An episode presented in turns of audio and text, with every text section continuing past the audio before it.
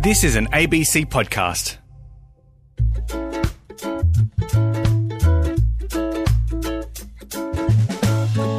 Can you be more Pacific? On ABC Radio Australia. Bulla, and welcome to another episode of Can You Be More Pacific, talking all things sport across the Pacific. My name is Sarah Nangama, and I'm joined by my wonderful co host, Dean Hallertau.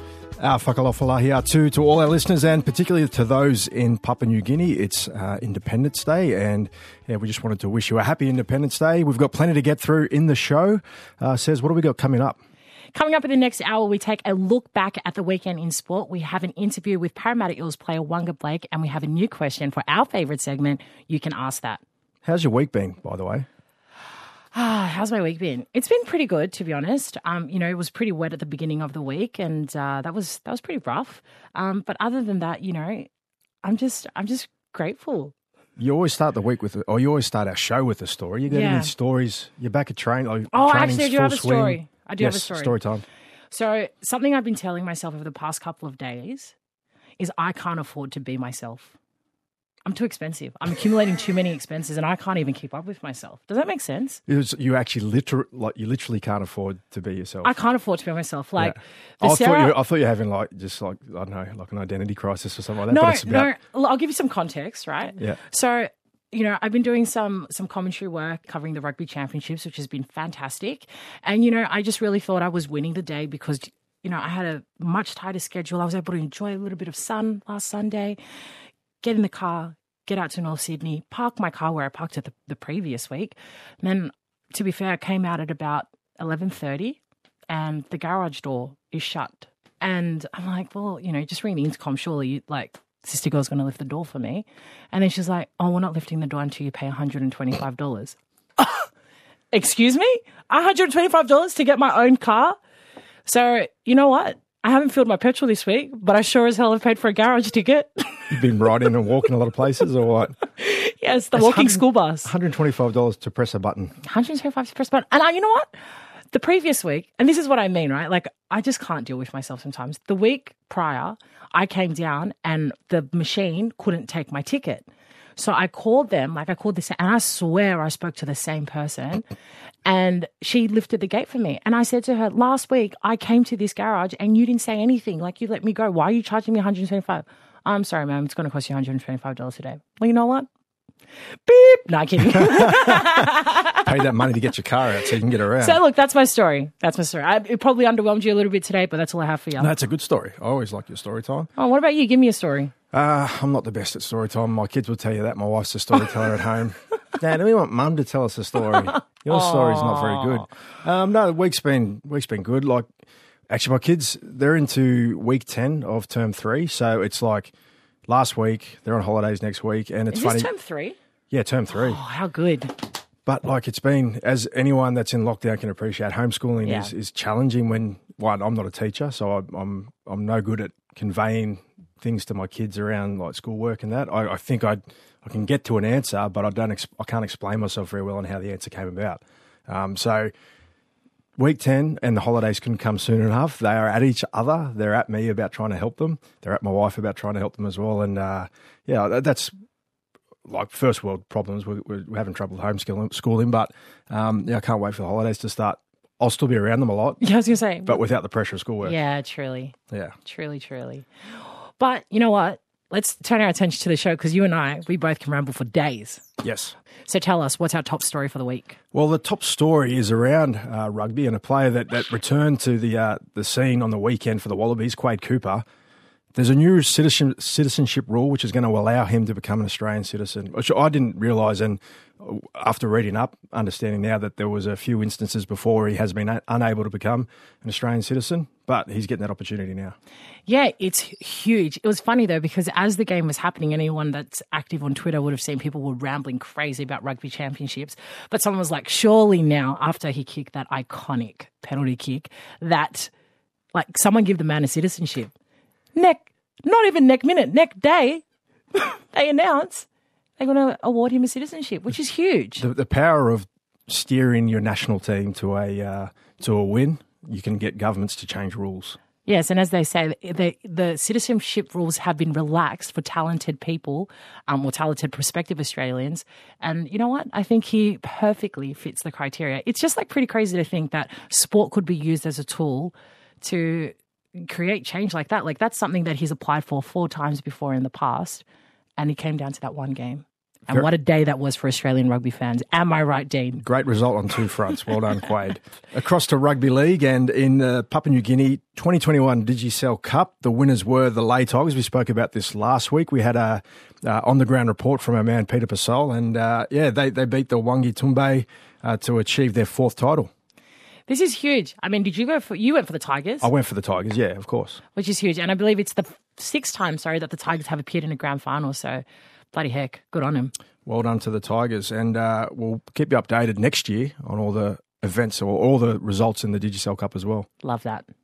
On the topic of PNG, turning our attention to the QRL, the PNG Hunters beat the Tweed Seagulls at 30 to 18. Yeah, well done to the Hunters. They've had a, a difficult season where they've missed out on the eight and, and playing finals football, but they've finished with a wet sail and, and they've had a couple of victories, and no doubt that's good for them leading into next season. Um, 30 to 18, it was. Uh, convincing win, but hard fought through different periods in the in the match. And uh, yeah, like I said, they, will they'll put their minds towards what happens next year. Uh, there's going to be some interesting times in the next few months. About a lot of them will have to head home back to PNG, yeah. and um, in the current climate, that that could be challenging. Um, but good way to finish the season. Looking at the NRL, we are in the finals, and boy oh boy, were there some exciting fixtures from the weekend. It was a, cracking weekend, the first weekend of finals. Played at regional um, stadiums as I well. I love that, by which the way. Is, which is great, mm. um, especially because Queensland has hosted the competition for the better part of the year, or for this back end anyway. To be able to take games to regional areas where the fans would have got a lot out of it. It, it was a bit of an odd look, I'd say, at first, because um, you're used to seeing a big finals match in there. I played at big stadiums, whatnot, but the atmosphere was great. Uh, and, and as I said, a reward for those communities for hosting the NRL. But the first one of the weekend was a, a bit of a mismatch. The Storm, um, as expected, beat the Sea Eagles 40 to 12, although um, Manly, we thought that they'd put up more of a fight considering they've played so well over the last two months. Um, but yeah, the Storm far too strong in the night way too strong. And what was pretty cool, or a stat that was shared with us, is that in the last three finals, the same scoreline has been recorded. So in the twenty, sorry, the 2009 quarterfinal, the 2012 preliminary final, and also the 2021 quarterfinal, all three games they've ended on a 40 to 12 scoreline. Bit of an omen there for the mm. for the Storm and the, and the Manly matchups in finals footy. Uh, a couple of try scorers uh, for the Storm: Isaac Lumelume, my cousin. Kenneth Bromwich, Christian Welch, Ryan Papenhuyzen, and Justin Olam. Lumelume's try was well called by Andrew Moore. Sends the pass right to Cherry Evans. Then a pass goes through the hands of Morgan Harper. Picked up by the cheese, Brandon Smith. One hander back to Luby. Luby. Saab will run him down or will he? No. Isaac Luby. Luby's over to score for Melbourne. Luby, Luby. He got away from Jason Saab. Jason That's, Saab has wheels, so yeah. that was a big effort. Do you reckon who would win over 100 metres? Between Lume Lume, and, and Saab. Saab. Saab. Saab's got pace but he couldn't. He didn't have enough pace in that yeah. moment to catch him. So Luma Luma would win. On that occasion, he did.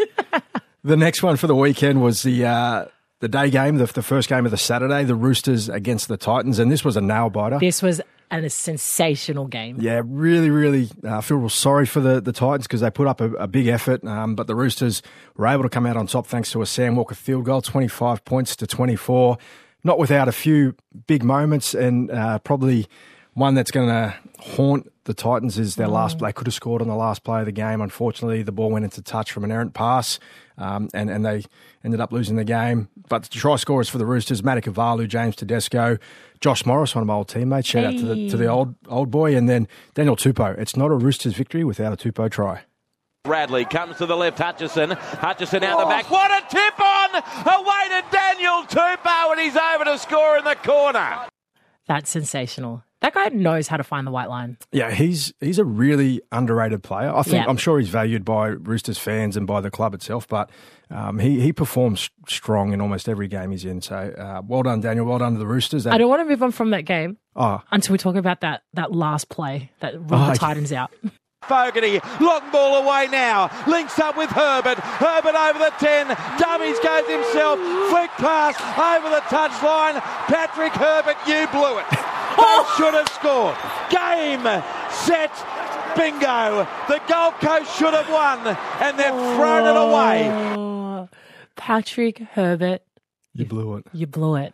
Oh Yeah, man, that was tough, Laurie. man. That was tough. tough. I, I feel like I feel so bad for Patrick Herbert. There was an opportunity to, to score a try. He had David Fifita coming back through the middle. He had Corey Thompson outside unmarked. He takes the line on himself, Yep.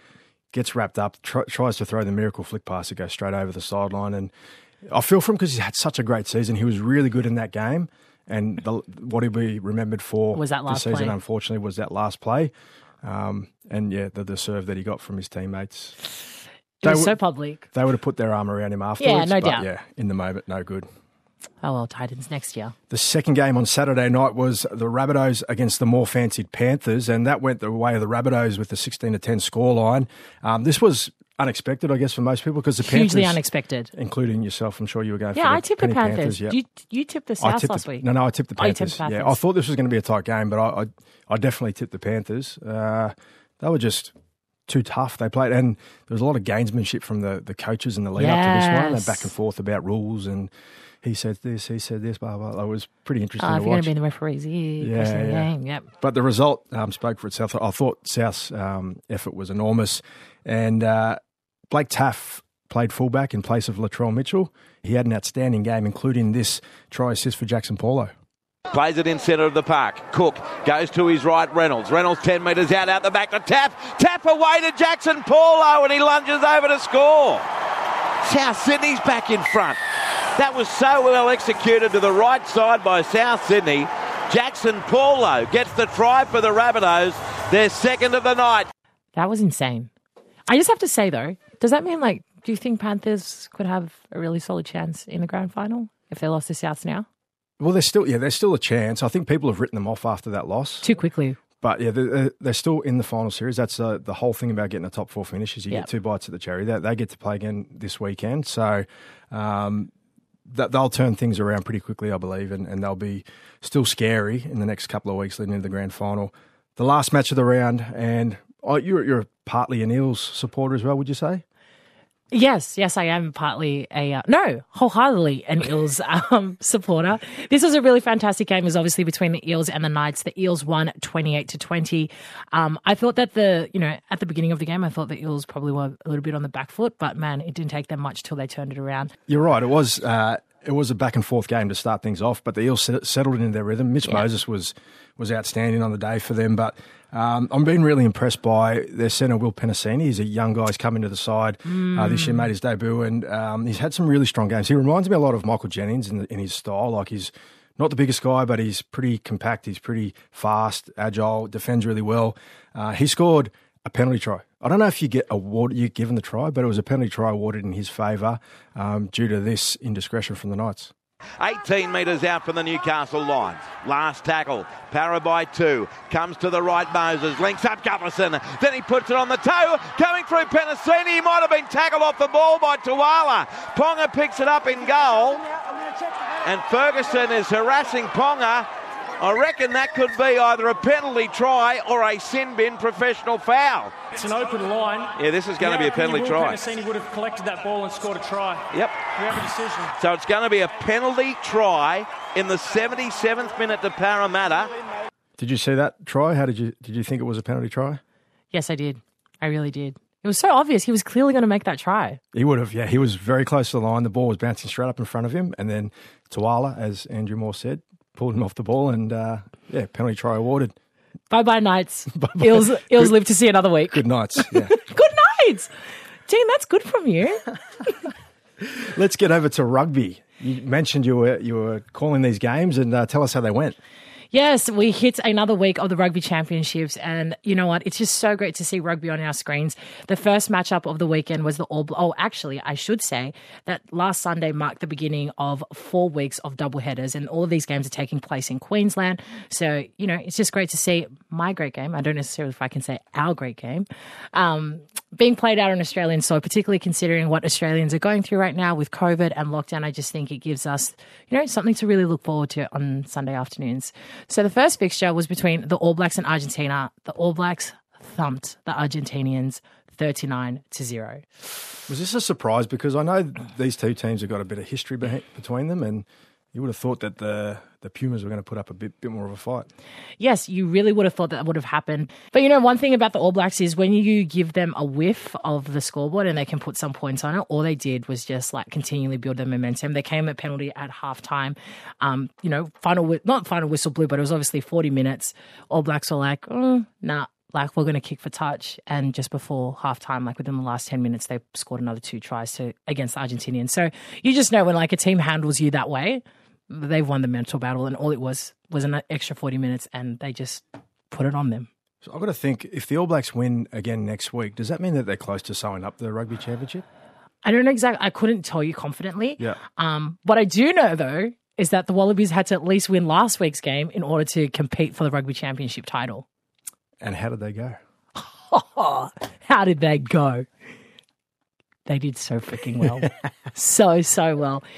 The Wallabies had the Springboks, and as we know, the Springboks are the current world champs. They won the 2019 Rugby World Cup final. So everyone, you know, didn't have a lot to hope for for the Wallabies because they didn't have a great uh, test series against the All Blacks for the Bledisloe. And they came into this game, and I guess what was making headlines prior to it was that Quade Cooper was named to start as fly half, which was huge because one, he's been out of the test fold for about four years. He's been playing over in Japan. Um, Dave Rennie, Uncle Dave Rennie calls him up, says, Come over, I want you to be with the boys in camp. As we know, Lowell Lolesio, who was a guest on our show a couple weeks ago, or I should say a few weeks ago, um, you know, has been donning up in the in, in the 10 jersey. And Quade comes, everyone's like, you know, if there's a guy that's going to, un- like, you know, really lead the Wallabies to to a win, it's going to be Quade. And damn, did he? He really did. Seven penalty goals. It excites me that um, someone like Quade can come back after four years out of Test rugby, step straight back in, and be the the guy that provides seven goals in a match that in, in which they win against the current world champions. It's um, it's a huge performance from him, and yeah, hopefully that means that um, you know it reestablishes the confidence in the squad, and Yeah. um, the Wallabies can keep progressing forward to be one of those contenders against the likes of well, they you know they've taken down South Africa, but they want to get one over the the All Blacks. You would think. hugely.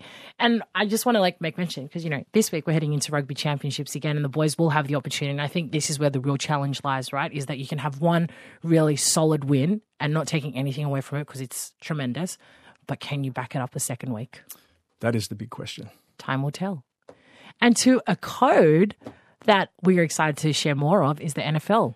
Yes, the NFL, and I've become a little bit of an NFL fan over the last couple of years because I've got lots of friends at work that play f- uh, NFL fantasy. So uh, you laugh at the nerds. No, I thought you were going to say I got lots of friends playing the NFL, but in the new N- NFL fantasies. Yeah, no, they play like Oh, okay. a lot of these people haven't set foot on a football field, let alone an NFL field. I love it. Tell us more.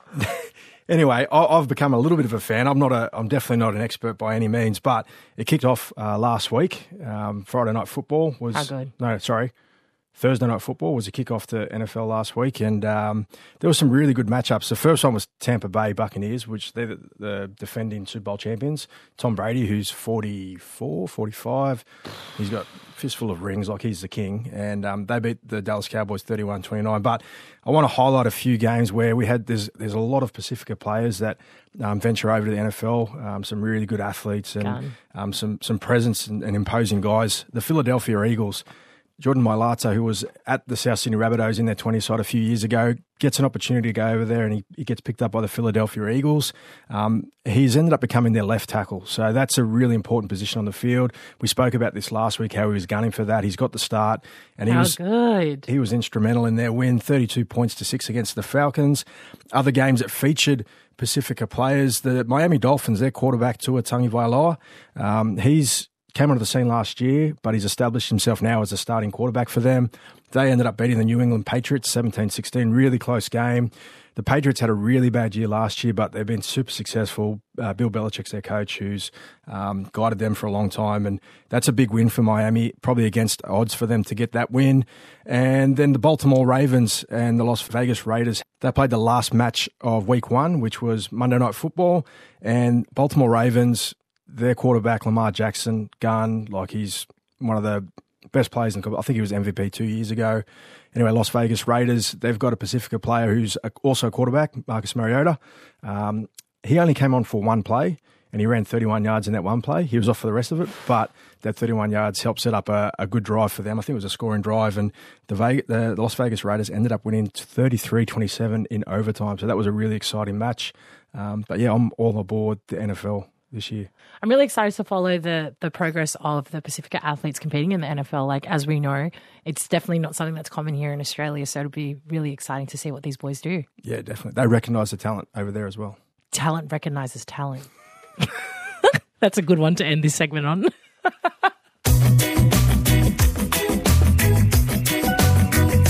Talanoa time on Can You Be More Pacific?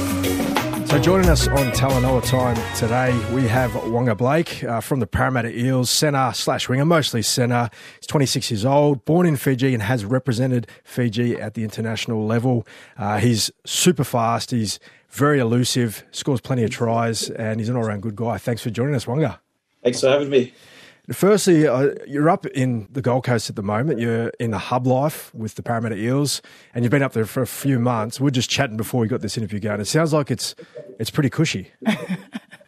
no, it's not too bad. Uh, no, it's really good. Uh, we've been very blessed and lucky to have this opportunity for the NRL to, you know, be brought up here and uh, still continue. Um, yeah, saying before, we were staying at the Mercure uh, for the first couple of weeks uh, for the first two weeks quarantine, and then um, after that, we are lucky enough to be able to move to uh, Surfers right next to the beach. So the boys have been loving it. We, we do most of our training, then we'll just go to the beach most days, sit in the sun, and then yeah, just chill, I guess. Sounds like you guys are off to a great start um, up there in Queensland. Waqa, I want you to take us back to the very beginning. Where did your rugby league career begin?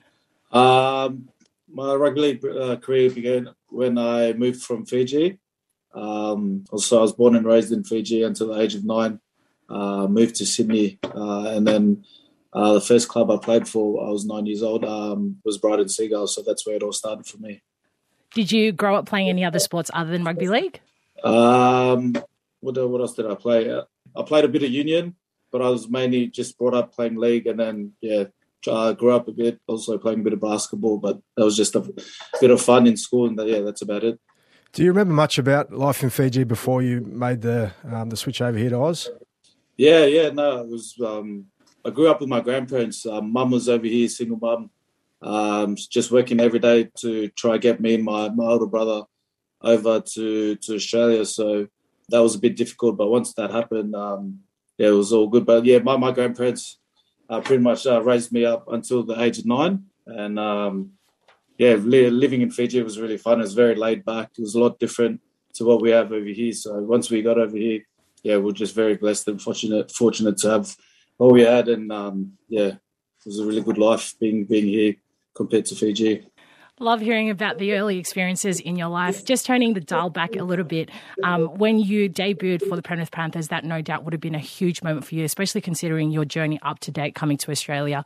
Obviously, mum working really hard to get you and the brother over here. How special was it to secure your first professional contract and share that news with your family? Yeah, no, it was massive. I was uh, very blessed to to get that debut um, very early in my career as well. Um, especially still having my my uh, my main thing was having my uh, grandfather still here to be there for my debut, and you know uh, having all the family come over because they they they all live in Perth at the moment, and um, yeah, just to have them all over there, and when I told them about the news and all that, they were all wrapped, and yeah, they were just very very happy that you know a young young kid from uh, born and raised in Fiji was able to come to Sydney and then head to Perth and then move back to Sydney by himself and then yeah, just be able to get that opportunity yeah, was was a big highlight in my life. Now, fast forward, and, and, as Sarah said, you debuted with the Penrith Panthers, and no doubt you enjoyed your time there. But you also have now played, and you are playing for another Western Sydney team in Parramatta Eels. You made a, a mid-season switch. Can you tell us a little bit about um, what that was like to to change teams midway through a season, and, and how you adjusted to that? Yeah, so um, 2019, um, uh, yeah, Penrith, sorry, uh, did my MCL yeah, made the switch over. I was still sort of a bit injured. I was a bit nervous at the time, and yeah, Penrith were a very great club. They're very good to me, and you know, had a lot of good friends there. Still do now. Um, but yeah, uh, making the switch to Parramatta, very nervous. But once I got over, I was loved it, loved it ever since, and right up until now. um, made a lot of good friends, you know, and now just you know fun, just enjoying my footy, and yeah, the club's been very good to me, and yeah, everything about it now, just moving forward into the finals, especially. I think all the boys are all ready to go, and uh, we're ready to rip in. Now, one thing I do know about Parramatta is that there's uh, there's quite a good mix of culture in the club, and uh, one of your well-being managers, George Danzy, who is uh, good man. He's a very good man, and, and he's got his finger on the pulse in terms of trying to get all the boys together. Can you explain to our listeners what it's like at Parramatta in terms of culture? No, it's massive. We we have a good mix. Uh, you know, Islanders, even just um, Aussies, and just just good mix of uh, just um, everything. Um, and we're, we're all pretty close here. And um, yeah, Georgia Georgia drives that a lot too. He, you know, he gets us all hanging out together, and he's actually my my neighbour at the moment. So he's next door to me right now. I should have got him in, but um, no, no, we're very close here, and yeah, just a bond. Um, I think it shows on the field as well, not only off the field, but on the field. Speaking about on field, the Parramatta Eels have the Penrith Panthers, which obviously is your old club. How are you feeling about the game and how has preparation been so far this week? Oh, no, it's been, uh, we're well up for it. You know, um, it's, it's, Storm and um, Penrith, you know, that, that's the benchmark. We've got to beat the best to be able to, you know, be there at the end. And that's pretty much this week. Starts with this week, uh, you know, after this week, then it's Melbourne. Um, and then to, to get to the final, yeah, that's as I was what I was saying before. That's that's two big teams, but it starts with this week, uh, the Battle of the West. Um, every time we play them, it's always you know big game. Uh, both teams come ready, ready to play, and um, yeah, we'll be ready to go. But now we're we're all very excited and should be good. You, you, mentioned how big the battle is every time you meet. I know the last round of the season uh, it was a bit of a touch up, but you, you guys rested a lot of players earlier in the year. You played out at Penrith Stadium, and it was close. It came down to uh, Mitch Moses attempting a penalty goal at the end of the game. Unfortunately, he missed. Do, do, you guys have a lot of confidence facing up against Penrith, knowing that you can push them right to the end, and um, you know you're a good chance of, of, beating them on the day? Oh, 100 percent. You know, we we've had our ups and downs. Uh, I think we started off very well this year, and then we sort of fell fell away from it towards the back end. But then we we found it again. Um, you know, when we beat the Storm, so we obviously know we can do it. It's just a matter of like us just going out there, just you know, playing our style footy, not falling into, you know, what Penrith want us to do. And you know, they, uh, if we don't turn up, you know, you, we all know what Penrith can do. So at the end of the day, we just got to worry about ourselves and just turn up and play our Parramatta sort of style footy. Sounds like a really solid plan. Both Den and I always love to ask this question to athletes that we interview. And do you have a game day ritual, especially considering that this week's game is a huge one? Just keen to know what does Waqa Blake do come game day? Game day. Oh, very, very chilled, to be honest. Get up, uh, have brekkie. Depends what time we play. So it's uh, I think it's a later game, but we play up in Mackay. So it all depends what time we leave here. I try to get a, a nap in whenever I can. Most probably after lunch, but other than that, I try not to leave my room, to be honest, and just chill right up until the game, until I'm ready to go. All right. Our last, ple- uh, our last question, I should say to you is: Do you have one piece of advice you'd give your ten-year-old self? Continue yourself. It was, only, it was only a year after you got here to Australia, so there's a little uh, reference point. I don't know, because uh, you know when I was ten years old, and I was just happy to be here and enjoy life, uh, especially moving over from Fiji. I was very fortunate, so yeah, I can't really say anything to be honest. Because when I was ten, I was enjoying, I was living my best life. So yeah, fair enough, fair enough. Yeah. That's fabulous. Yeah. Uh, Waqa, before we wrap up your interview, we love to do a thing with um, our guests, which is basically a segment called Tip Ons. It's a 60 second questionnaire. It's meant to be fun and lighthearted. Basically, I ask you a series of rapid fire questions and I just want you to say the first thing that comes to mind. Sound good? Yeah. Sweet. All right. The clock is on. What have you been reading, watching, or listening to lately? Uh, music, a lot of uh, hip hop. what was your first concert? Concert? Yes. Concept or concert? Concert. Music concert. concert. Uh, field day. Sydney. Who was the most annoying teammate? Uh, Bryce Cartwright. Who was your sporting hero? Israel Folau and LeBron James. What's your go-to karaoke song? Uh, Country Roads. is that Whose is it? Scale of 1 to 10, how good are you at keeping secrets? 10. Is that the highest? Is that the Yeah, Yeah, that's, that's the highest, highest. yeah, what yeah. was your favorite? what was your favorite movie as a kid? Uh, longest yard What's something you could eat for a week straight? pizza. Favorite place you've travelled to? Sorry, say it again. Favorite place you've travelled to? I haven't left Australia, so uh, Perth. Surely you've been back to Fiji. oh, Fiji, yes. Fiji. Oh, mate. And New Zealand. You would have travelled to New Zealand for yeah, footy at least. that's only footy though. Yeah, it's only an overnight stay, right? So you just drop in, Yeah, play the game, and get out. Yeah. It's just business. You just go there, get the job done, come back. True professional. True professional. Well, Waqa, we just want to say thank you so much for joining us on Can You Be More Pacific. It's been an absolute pleasure speaking to you. We wish you all the best against the Penrith Panthers this weekend and uh, go the Eels. I'm actually backing you boys. Thank you for having me. Appreciate it. Good luck. That was Parramatta Eels centre playing up against the Penrith Panthers this weekend, and we wish him all the best. Waqa Blake. You can ask that. Your chance to ask what it's really like to be an elite athlete on Can You Be More Pacific? So we've come to that part of the show that we love where we can get any of you guys to send a question in that might be burning in your mind. It's called You Can Ask That. We've had some curly ones over this year so far. We have. some curly. Was that all right? Yeah. The curly.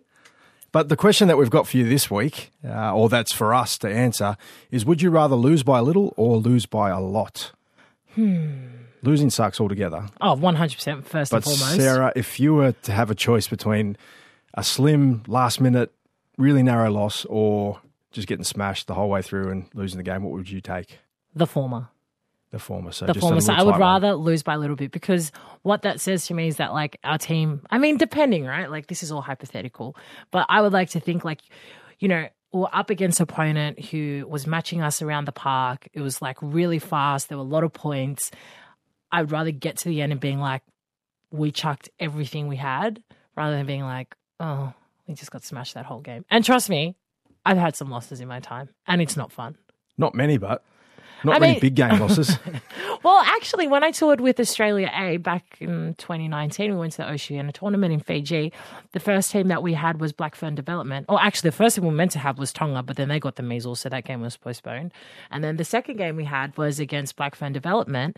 And, you know, that earlier that year, I had the opportunity to travel with the Wallaroos on tour against Japan and New Zealand. And never made the game day 23 but i was fortunate to you know go on this tour and i was really excited like black fern development this is going to be great. Bro we got thrashed.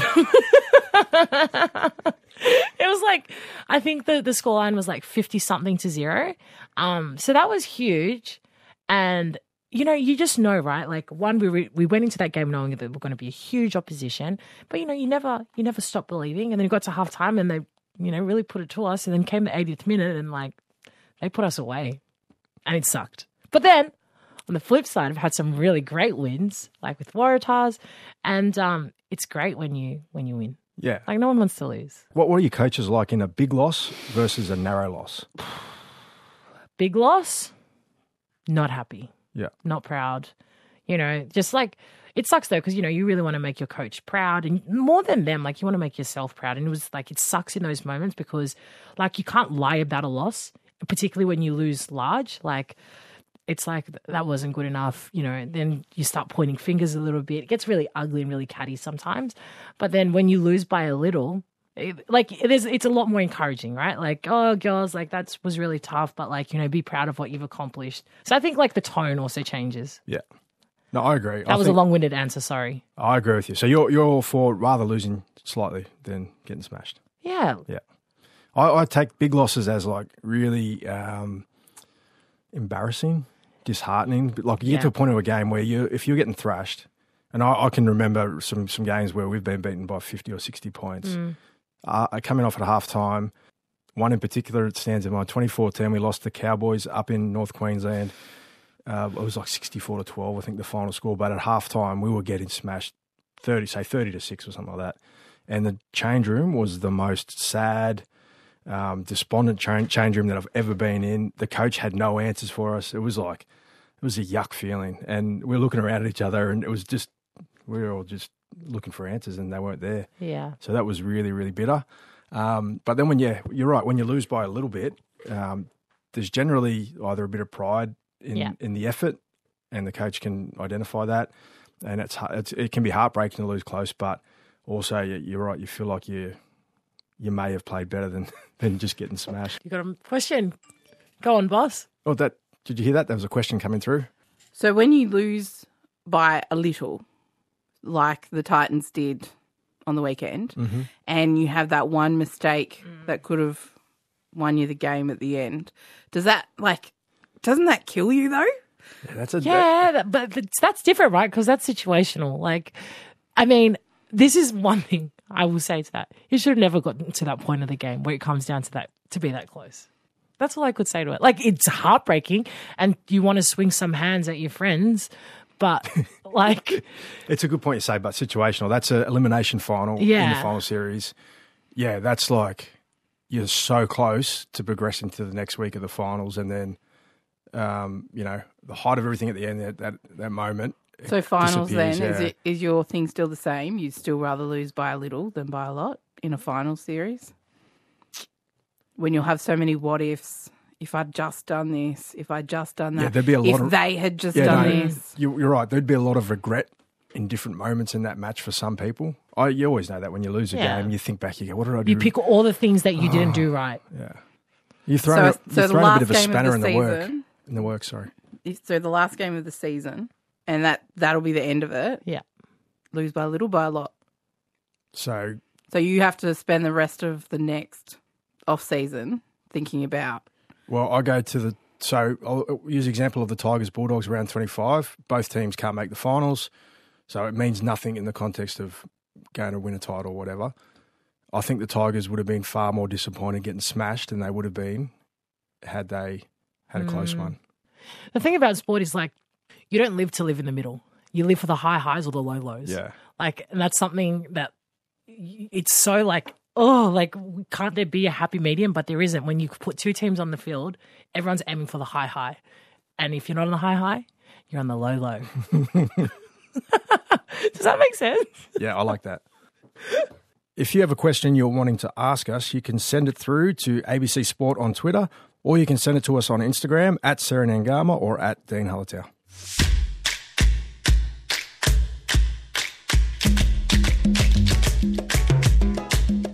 Can you be more Pacific? On ABC Radio Australia.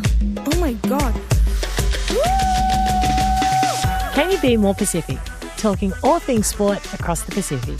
Coming up next, we've got Keeping It Social. We tackle some tough headlines in the ruck and music from a local artist. Chee-hoo!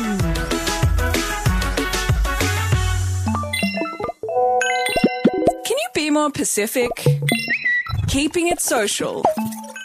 This week in Keeping It Social, we have so much good content to choose from, but we always have to choose our top two. What's your top one? My top one is fantastic. It comes from the Rugby.com AU Instagram, and basically it's Taniela Tupou facing the press, where a reporter had asked him if he believes that Quade should be played again this weekend for the Rugby Championships. And this is what he said. Quiddy on the bench, put me a 10. if you want to lose straight away. If you want to win by 25 points. How good is that? Put me in 10, put him on the bench. if you want to lose. Nah, if you want to win by 25 points. I just think, like, you know what? Great banter from a big prop. Obviously, Uncle Dave Rennie is not going to pay him at 10, but it just shows that there's like a lot of love and laughter, and I just, I rate it. It's good, it's good to hear them having fun with it too, isn't it? Yes, that part, having fun. Yes, that's what sport's about, having fun. What about you, Dean? What's yours? Uh, well, mine was Tony Armstrong, the ABC's Tony Armstrong. So Tony was doing um, his sports segment on, or sports news segment on ABC News Breakfast, and he's talking about the Australian wicketkeeper Tim Paine, and he accidentally had a little faux pas in what he was saying, talking about an injury to Tim's lower back. He slipped a disc, or he's got a bulgy, bulging disc. You got to be careful how you say those things sometimes, and especially when it's on live TV. Australian skipper Tim Paine is set to undergo neck surgery, but medical staff remain confident that the veteran will be fit for the Ashes. Paine has a bulging dick that has been disc that has been that's a funny one has been causing him pain. I'm going to throw to you very quickly, Michael. Bulging what? Disc, disc. I said disc. That's what. That's what I thought you said. Oh my God, that is gold. He dodged it really quickly, didn't he? He just threw off straight to the to the host of the show, and the weatherman was brought in and everything. Uh, it was pretty funny. Tim Paine had a, a pretty wise response on his own socials and said, "True story, actually." Oh my god, That's that's, a that's a brag. oh, keep Jen, it- would you ever? Keep it PG. No, I think that's I think that's a fantastic response. I mean, it was it's funny. It was on live TV. Yeah. I mean, would have been so cringe in the moment, but I'm glad that we're all able to find the humor in it. It's bloody hilarious.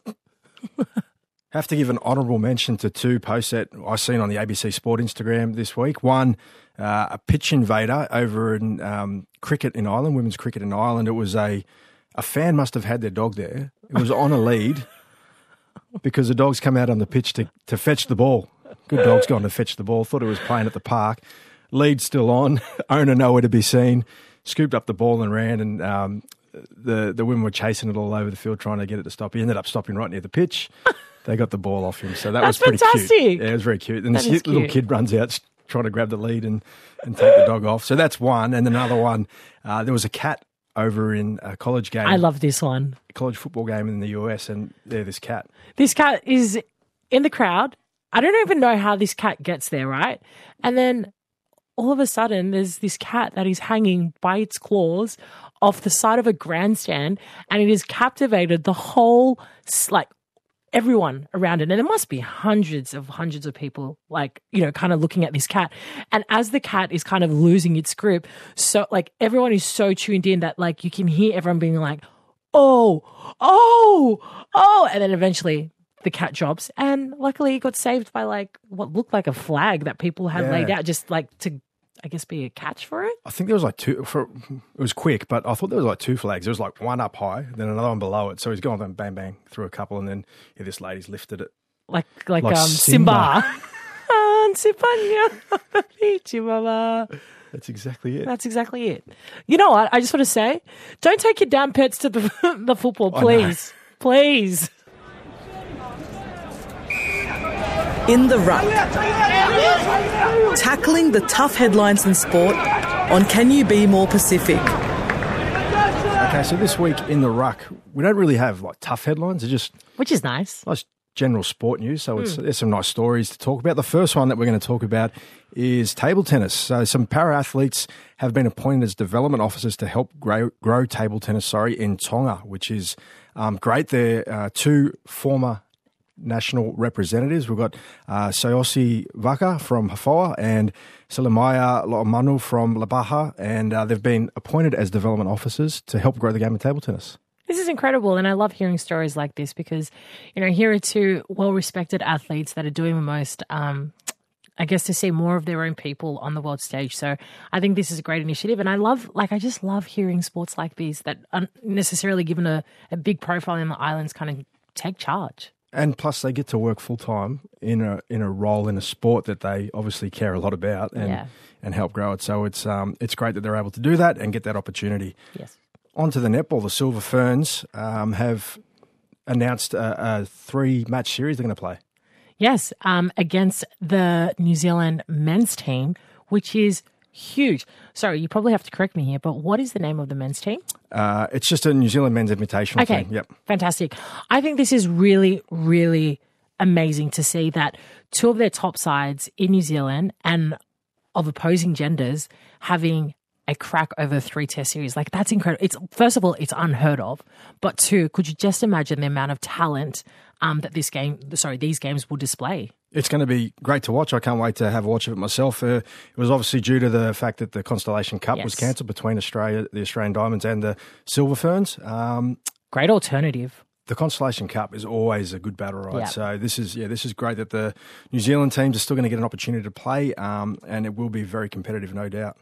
In the NRL, a beautiful piece of footage emerged from the Eels' social media. And basically, what they had was a couple of players um, who thought they were in for like some kind of interview, but realistically, they were sitting down to watch um, some beautiful videos from their families.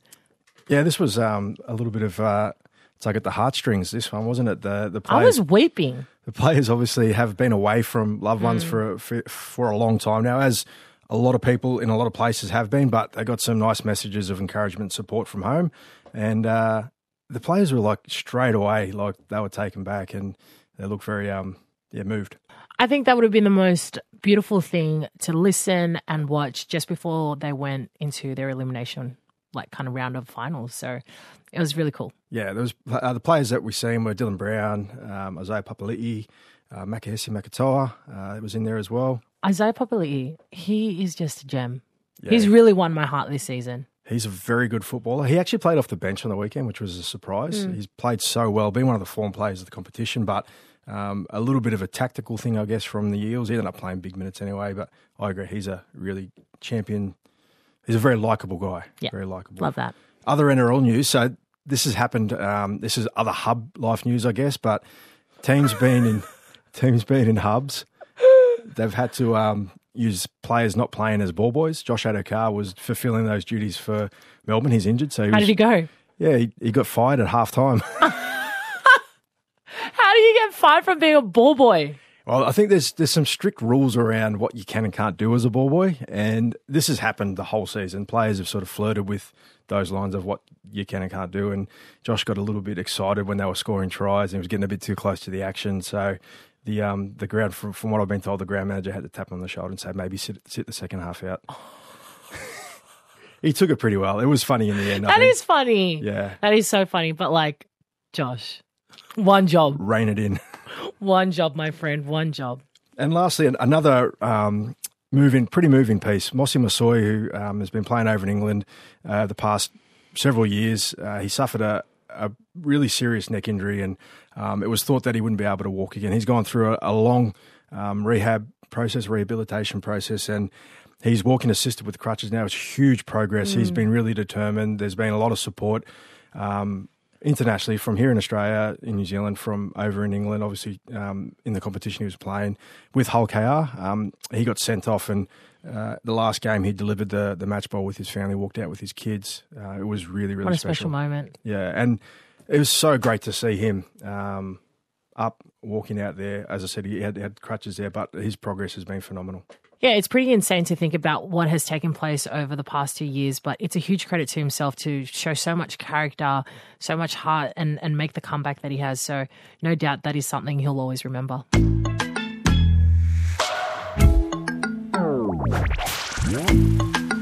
Can you be more Pacific? On ABC Radio Australia. Even though a huge week of sport is behind us, there is still so much to look forward to. Yes, the NRL finals continue week two, and these four teams will be um, well, two of them will be eliminated. This is elimination week with winners progressing through to the qualifiers next week. One will play South Sydney, the other will play Melbourne. Yeah. Um, but the first game is Manly versus the Roosters on Friday night. Huge. Who you got? Oh, this is such a tough one because the Roosters fought really hard against the Titans and got a win, and they've fought hard all year because they're down on troops. But Manly got smashed by Melbourne and will be wanting some redemption over that performance. And they've got so much strike power. They've got like such an ability to score points across the park. It's a long way to get to my answer of Manly. Well, it only makes it interesting when we are on opposing sides. So then I'll go for Roosters. I will say I'm, I'm kind of hoping the Roosters win because I've got a couple of ex teammates in there, and one in particular Yeah. I want to see lift a trophy. The winner of that game will take on the Rabbitohs the following week. In the other game on Saturday, it's the Panthers versus the Eels. This is going to be a cracker. This is going to be so good. The Battle of the West up in Queensland. I'm I'm here for it. I'm I'm going to call it early. I think the Eels can do it. Ooh, you're going against the Penny Panthers. Yeah. I'm actually thinking the Eels can do it as well, but Like I know that the Eels can do it, but it's a matter of will they do it. They had a game. The last time they played was during the season out at Penrith before things went into full lockdown and all the comp got relocated. And Mitch Moses had a chance to win the game with only Yeah. like, a, like a minute left on the clock, and he had a penalty goal from I don't know forty something out. I mean, if Quade can do it, why can't he do it?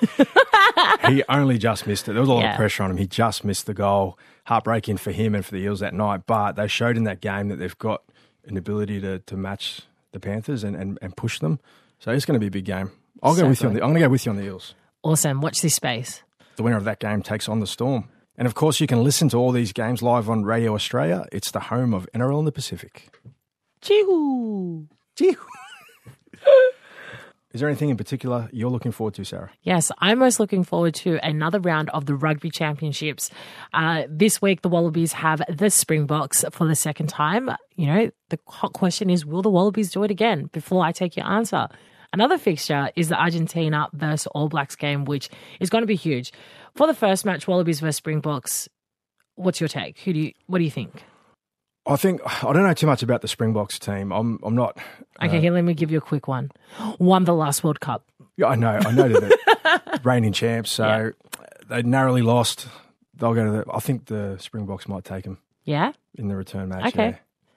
That's huge. I'm going to back the Wallabies again, just because no one really thought they could do it, but they did it. And I just want to back them to see if they can do it once more. Of course, you got to stick solid with the Wallabies anyway. Oh, 100%. And the second game, the Argentina versus All Blacks game, look, Argentina took a huge, huge hiding last week from the All Blacks, and I'm sure they'll be out for redemption this week. And the All Blacks, just in true All Blacks fashion, will want to cement their, their position. They're currently sitting at the top of the Rugby Championship table as well. So, oh, I don't know. I think the All Blacks are going to ice them again. I agree.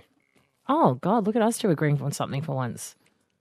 And Nelly actually already typed that in that I would be tipping them, so she knew. It's because, no, I was going to say it's not because you're biased. It's because you're a true supporter. You've always supported the All Blacks, and that's your yes. thing. Yeah, yeah. Yep, cool. ABC Radio Australia. Can you be more Pacific? That's all we have time for, unfortunately. Yes, but we'll be back same time, same place next week. If you missed the show or you just want to listen to the magic again, it'll be replayed on Friday, 2 p.m. PNG time, or you can find all our episodes on the Radio Australia website. Don't forget, you can catch more coverage of Pacific Sports on That Pacific Sports Show on Wednesday night, 7 p.m. PNG time on ABC Australia. Or you can catch up anytime on ABC iView. More there. Talk here. Can You Be More Pacific? An ABC sport production for ABC Radio Australia. This program has been funded by the Department of Foreign Affairs and Trade.